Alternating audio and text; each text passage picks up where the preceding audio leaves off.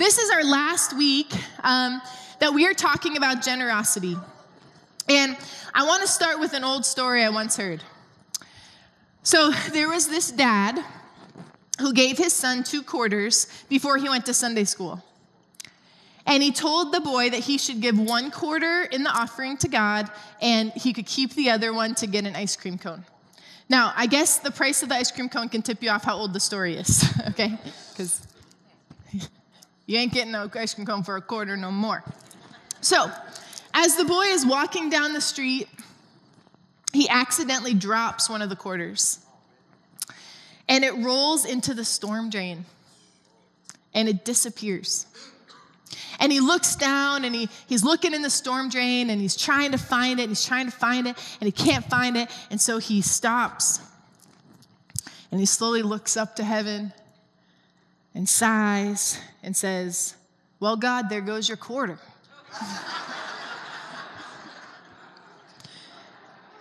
this very idea of giving can set off this sort of internal war in us because we are people who like to own things, okay? We like to put our name on things to remind everyone it is ours. Joel had a college roommate once who would pour his milk for his cereal, and then he would take a Sharpie. This is no joke. He would take a Sharpie and he would he would draw on the milk exactly like how far the milk was filled up. Just in case anybody tried to use a splash of his milk, he would know it. I mean, possessive, just a little possessive of that milk. But we want to own things. We want to own things because when they're ours, we get to control them. We get to decide who gets it, when, where, how, how we can use it. And so, this biblical concept of generosity and stewardship is boiled down really clearly through this old story that I shared. And this is the idea God owns both the quarters. God owns both the quarters, it's all His. And where we often get tripped up is we begin to have this, this mix up in our mind that this is mine and I'm gonna give it to God when I'm ready. I'm gonna give it to God when I feel like it's the right thing. This concept of stewardship as believers is this is the idea. We're all assigned different amounts of material things just to manage them for God. None of it's ours. It's all God's, and we get to manage it. We get the total privilege of managing it. And this is really an ultimate test for us because we have to manage this tension between whose stuff, whose finances, whose resources are they really? Because if they're mine or if they're God's, that completely determines how I deal with them. So, who really determines where our resources go? Will I really use my financial and material things exactly how God wants me to? So, today I want to contrast two pictures in the scripture uh, so we can get a better understanding of stewardship. The first is of a wealthy man in Jerusalem around the year 1000 BC who is struggling with a selfish heart. And the other is a group of believers who lived in Macedonia in 100 AD with giving hearts. So these are just two examples we're going to look at. And here's what we're going to learn today that our attitude toward material things, our attitude toward our possessions, our attitude towards our money is a window to the condition of our heart. It's a window to the condition of our heart. We're going to ask ourselves today this question when it comes to my resources, is my heart selfish or is my heart giving? Is my heart selfish or is my heart giving? So let's start by looking at a man named King Solomon of Israel, who was incredibly wealthy. 1 Kings 10, 14 through 16 just gives us a blip of it. It says, The weight of the gold that Solomon received yearly was 666 talents, not including the revenues from merchants and traders from all the Arabian kings and the governors of these territories. King Solomon made 200 large shields of hammered gold. 600 shekels of gold went into each shield. That, that scripture goes on. I just picked out a few verses. But in case you're curious, I looked it up. 666 talents of gold is about 800,000 ounces.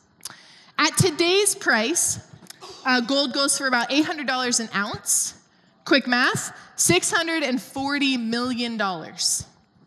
$640 million. And that was just yearly revenue in gold, not counting taxes and tariffs from all kinds of people and governments. So, how did Solomon get so rich? How did this happen? How did he get in this position?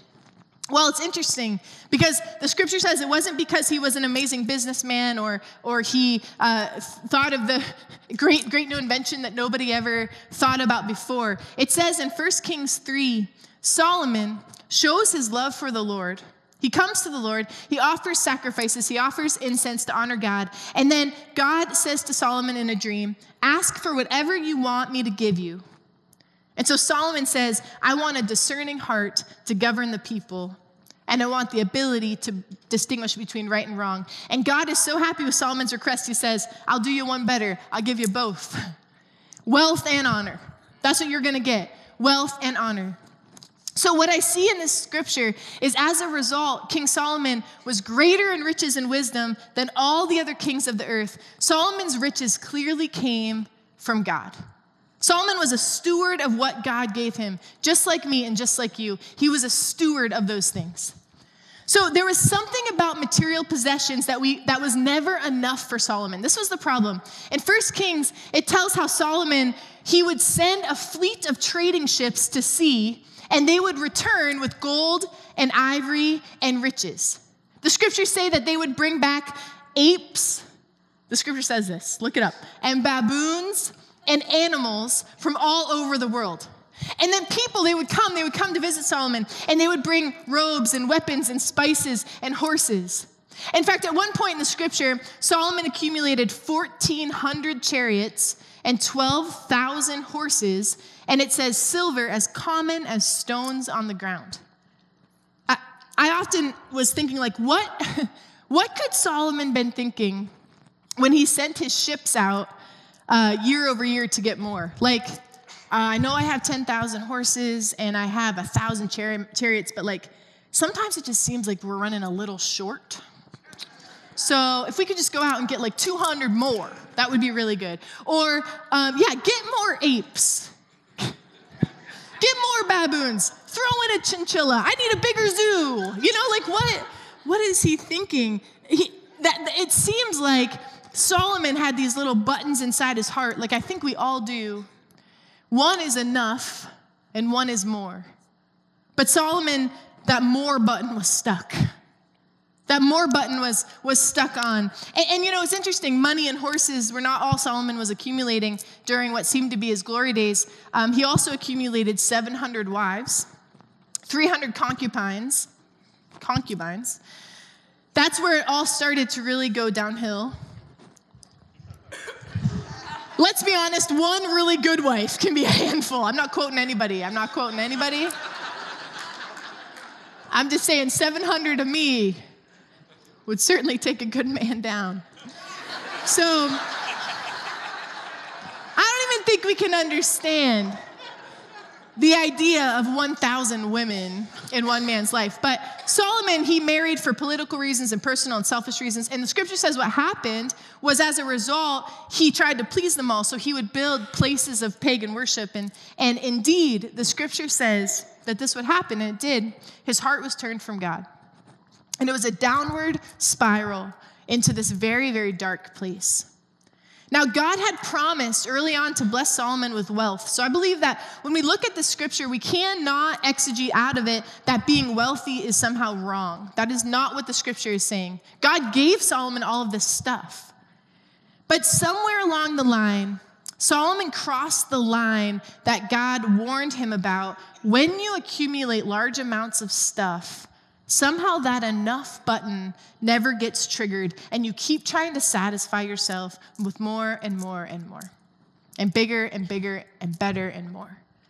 And when that more button gets stuck, our attitudes toward our resources change. And as we mentioned, our attitude towards our resources is the window to the condition of our heart. So all of these good things that Solomon owned started crowding his perspective on stewardship, and he started to forget that both quarters belong to God.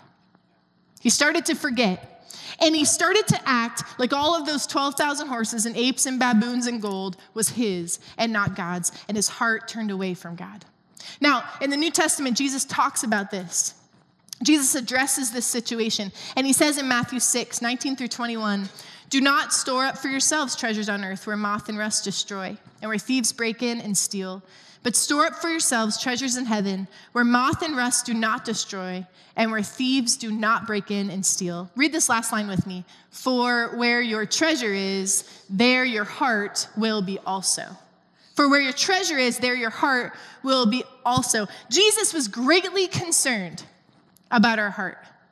And for some reason, our hearts naturally attached to physical things. I don't really get it. I think it's it's the sin nature of us. I think it's because these physical things are easy to touch and to feel and to control. If it's ours and my name's on it, I get to tell you what to do with it. it our, our hearts naturally attached to these things. But Jesus is saying, I want you to think differently about treasure. I want you to attach your heart to things that last forever. I want you to attach your heart to things that last forever. We've all heard those expressions um, you can't take it with you, or, um, you know, no hearses pull U hauls. Right? There's nothing you can take with you after that you die. In fact, some of you may have had um, the, the grieving process of, a, of the experience of cleaning out maybe a loved one's home or or, um, or maybe you, you downsize later in life and you kind of have this moment. I know I did when my grandmother passed a few months ago.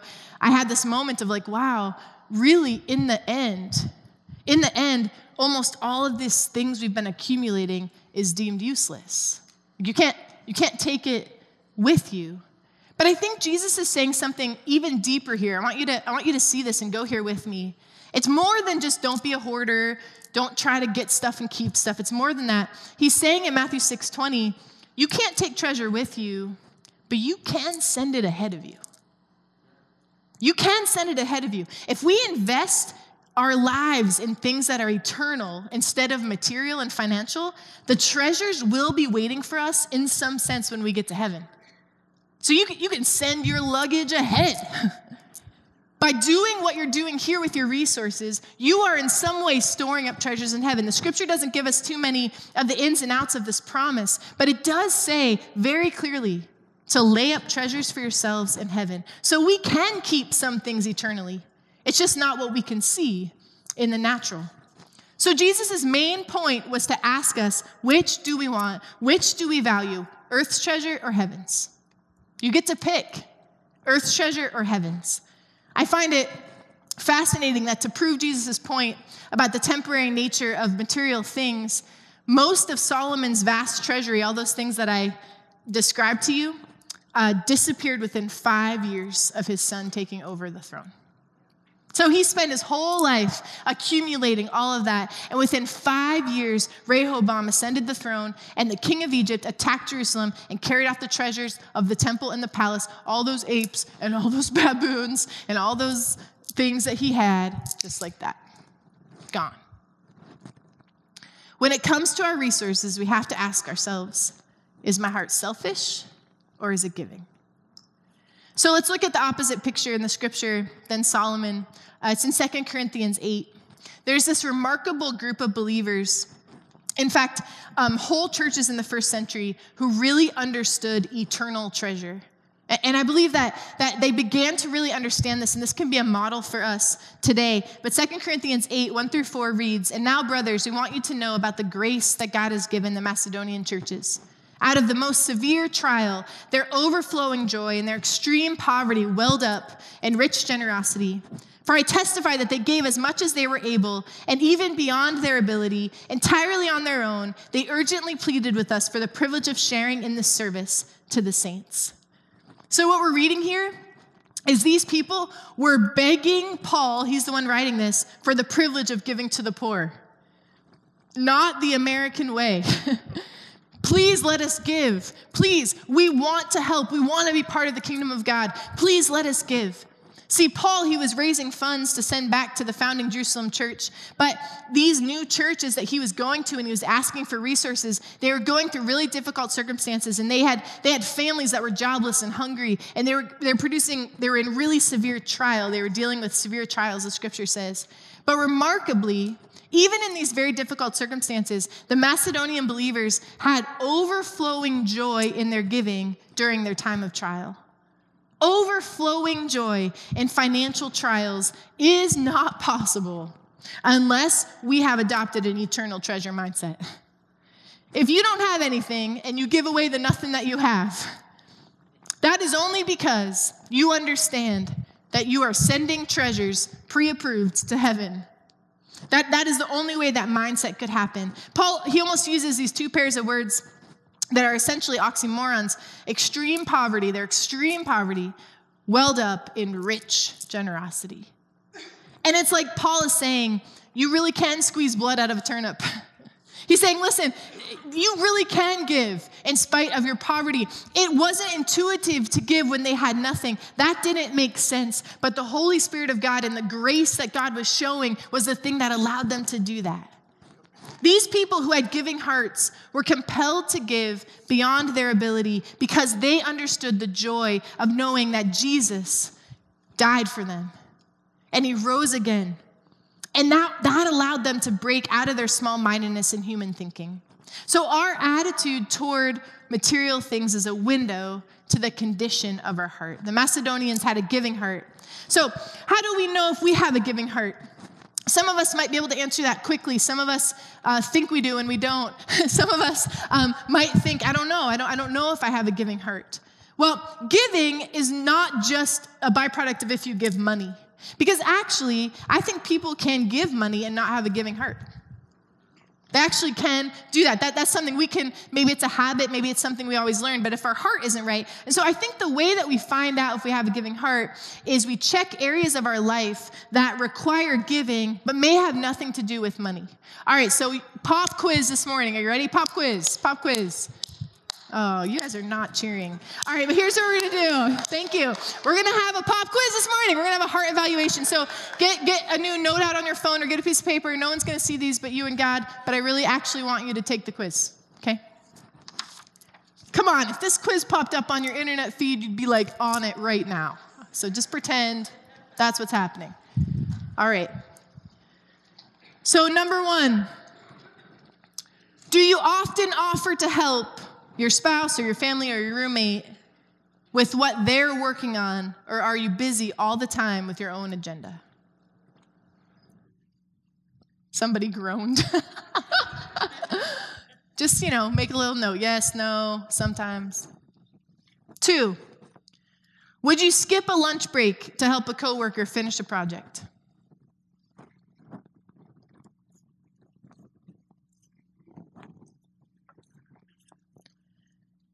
Three, there are only seven. Do you ever willingly, willingly, not grumbly, clean up after others in the break room at work, or pick up the dirty socks that your husband leaves by the recliner, or stay after church to stack the chairs? Do you ever willingly, not grumbly, look for some kind of small way to help?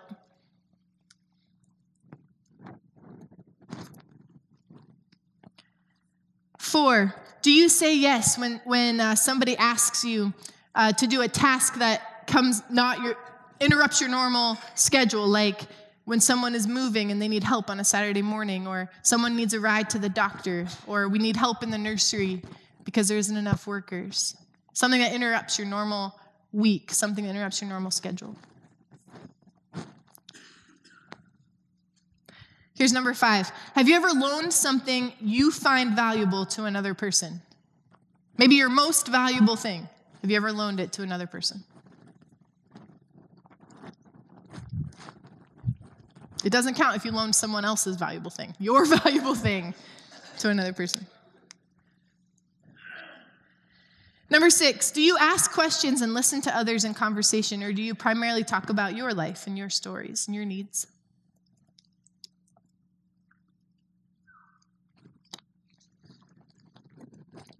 Okay, and here's number seven, the big one the ultimate test. Would you willingly give up the last piece of dessert to someone else at the table?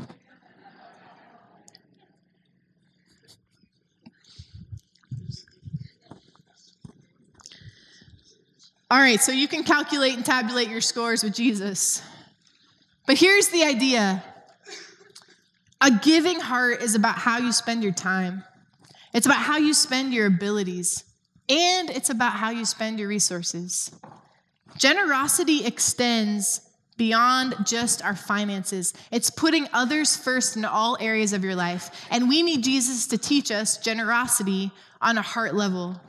And you know, I believe we can adopt a posture of generosity by being ready and available to God with everything we have. I want to encourage you uh, throughout your day, say, God, what do you want me to do with what I have? What do you want me to do with what I have today? Maybe, maybe midway through the day, what do you want me to do with what I have? You don't know what God will ask you to do with what you have. God, what do you want me to do with this extra hour that I have in my schedule today? What do you want me to do with this, this extra thing that I've acquired? This helps us position ourselves to be a conduit of God's grace to others, and quite honestly, puts us in the right headspace to be generous. It allows us to be in this position that God truly could ask for anything that He wants, and we would give it. That we aren't saying, Lord, this is mine and that's yours. you, you can tell me what to do with that. God, everything I have, all the quarters are yours. Now, I believe that to have a long term, successful spiritual life, to avoid getting stuck, to avoid getting distracted or off track, you need to have a strategy. And the strategy has to be deliberate. In fact, if you don't have a plan, then you're probably allowing the enemy to gain ground. And so I want to encourage you a core piece of spiritual growth is having a generosity strategy. Generosity must be built into your spiritual strategy, however that looks. It has to be built in because it is the way that we grow spiritually. So, the temptation to live selfishly with our resources will be one of our greatest challenges that we'll have to overcome to be an effective follower of Christ. This is one of the greatest spiritual disadvantages I think we have living in our country because we have a lot. We have so much. And so for us, generosity is actually it's like a rebellious act against our culture. It's saying, you know what? I, am not going to live in a scarcity mindset. I'm going to say yes to Jesus because I know that I'm always going to have enough. And this allows God's grace to flow freely into our lives through us and to others. And we really do have a choice. We can have a selfish heart or a giving heart. But at the end of the day, both quarters belong to God.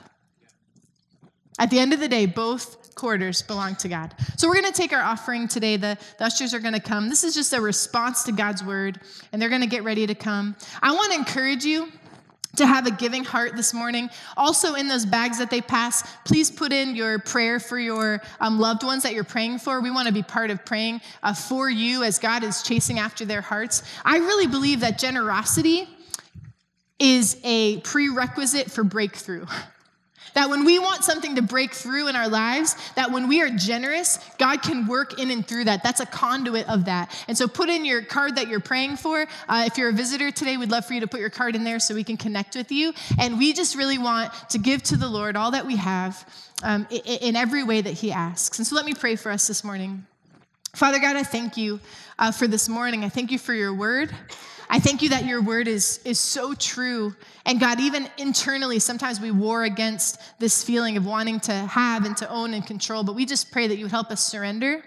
God, that we would remember that we are just a steward of the resources that you have given us. And God, we are thankful for those resources. And so we pray that throughout our day, uh, throughout our weeks, Lord, if you mention to us, hey, um, you should use those airline extra points to gift to somebody else. Or, or you, should, you should give a little bit more to this person, or that person's struggling and they need a meal, or, or take an extra time and go visit someone, God, that we would be generous with our time, our resources, our words, Lord God, that we'd be generous for everything that we have because it's all yours. God, we're trusting you, we love you, and we just give you praise this morning. And it's in your name we pray. Amen. Watch this video that recaps the series as we take the offering. Imagine your friend invites you to a party. You arrive, and there's lots of people, decorations, food, and drink. There's enough for everyone. When you're hosted by someone that generous, you don't have to worry about your needs. You can just enjoy yourself and focus on the people around you. Yeah, that's what a good host wants for her guests. And this is the picture of the world that we find in the Bible. Creation is an expression of God's generous love. He's the host, and humans are his guests in a world of opportunity and abundance. And we're called to keep the party going, to spread his goodness. This is a beautiful picture. But it's not the way people experience the world. Rather, we find a world of scarcity and struggle, not abundance. And Jesus grew up in that kind of world under military occupation, people losing their land or families to debt and poverty. And yet, he would say things like this Look at the birds. They don't store up food for themselves, yet they have enough. Or consider the wildflowers. They're beautiful and abundant, and they don't stress about their existence. And you all should live that way too. But surely Jesus knew that things don't always work out. I mean, sometimes there really isn't enough. And Jesus did experience poverty firsthand, but he viewed the world through the story of the Hebrew scriptures, which claimed that our scarcity problem isn't caused by a lack of resources. Rather, the problem is our mindset that God can't be trusted. Maybe God's holding out on me. Maybe there isn't enough, and maybe I need to take matters into my own hands. And once we're deceived into that mindset of scarcity, we can justify the impulse to take care of me and mine before anyone else. And that leads to envy, anger, violence, and a world where it seems like there's not enough. The party's over, it's turned into a battleground. But God wants humans to experience his generosity, and so he chooses one people, the family of Abraham, and he promises to give them the abundance that he wants for everybody else. God will provide what they need. All they have to do is trust his generosity. And through them, the whole world will see how generous the host really is. But that's not what happens. Abraham's descendants, the Israelites, enter a land of abundance, and they promptly forget the host who gave it to them. They act like it's all theirs, and like there's not enough. And it leads to war and Israel's self destruction. If I were the host of this party, I think I'd just give up. But God doesn't give up. What he does is surprising. He gives another gift. Another gift? Yeah, but this gift is different. What God gives is himself. All right, and Jesus, the host himself, comes to join in on the spoil party. And notice, Jesus lives with the conviction that there is enough and that our generous host can be trusted.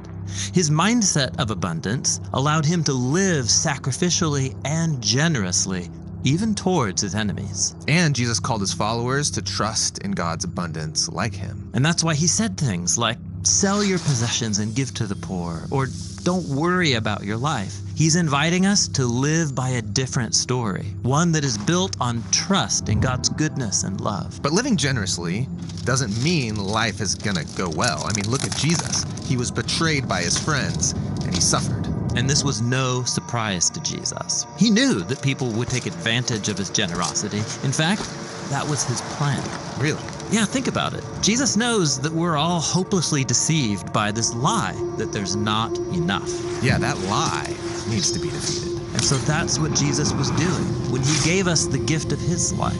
Jesus' death was the ultimate expression of God's generous love. Yeah, God's love can turn death into life and scarcity back into abundance. Or as the Apostle Paul put it, you know the gift of our Lord Jesus the Messiah, that even though he was rich, for your sake he became poor, so that you, through his poverty, might become rich. And Jesus called his followers to live like the real party has begun. Yes, he called it the kingdom of God. And our invitation to this party is yet another gift the personal presence of God's own Spirit that can teach us how to trust the generosity of the host, just like Jesus did. Yeah, and when you believe there's enough, you start seeing opportunities for generosity everywhere with our time and money, our attention. Yes, one of the most important ways that we can experience the abundance of God's new creation is sharing with others because of our trust that God is the generous host. Well, thank you so much for coming to church today. We'll see you next Sunday and have a great week. Greet someone on your way out.